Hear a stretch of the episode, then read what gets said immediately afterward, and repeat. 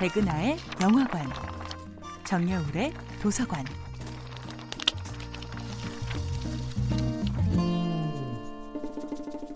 안녕하세요. 여러분과 아름답고 풍요로운 책 이야기를 나누고 있는 작가 정여울입니다. 이번 주에 만나보고 있는 작품은 밀란 쿤드라의 참을 수 없는 존재의 가벼움입니다. 내 앞에 나타난 사랑이 나를 향해 담력 실험을 하고 있는 듯한 느낌이 들 때가 있습니다.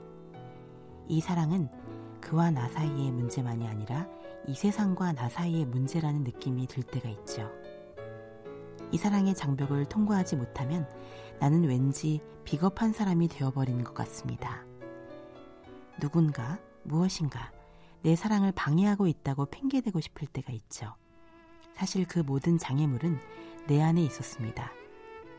테레사는 토마스와의 사랑을 통해 자신도 모르게 자신이 잃어버린 모든 것을 보상받고 싶어 했습니다.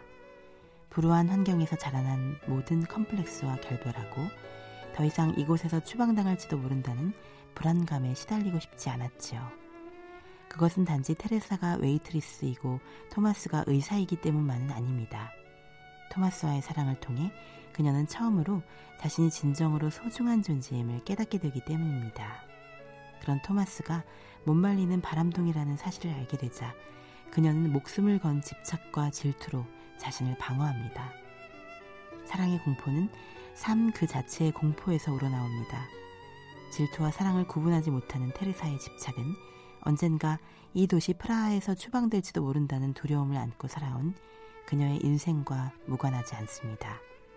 테레사는 자신의 삶에 자신감이 없었습니다. 그 안타까운 결핍감이 토마스를 마치 하늘에서 내려온 마지막 구원의 동화줄처럼 보이게 만듭니다.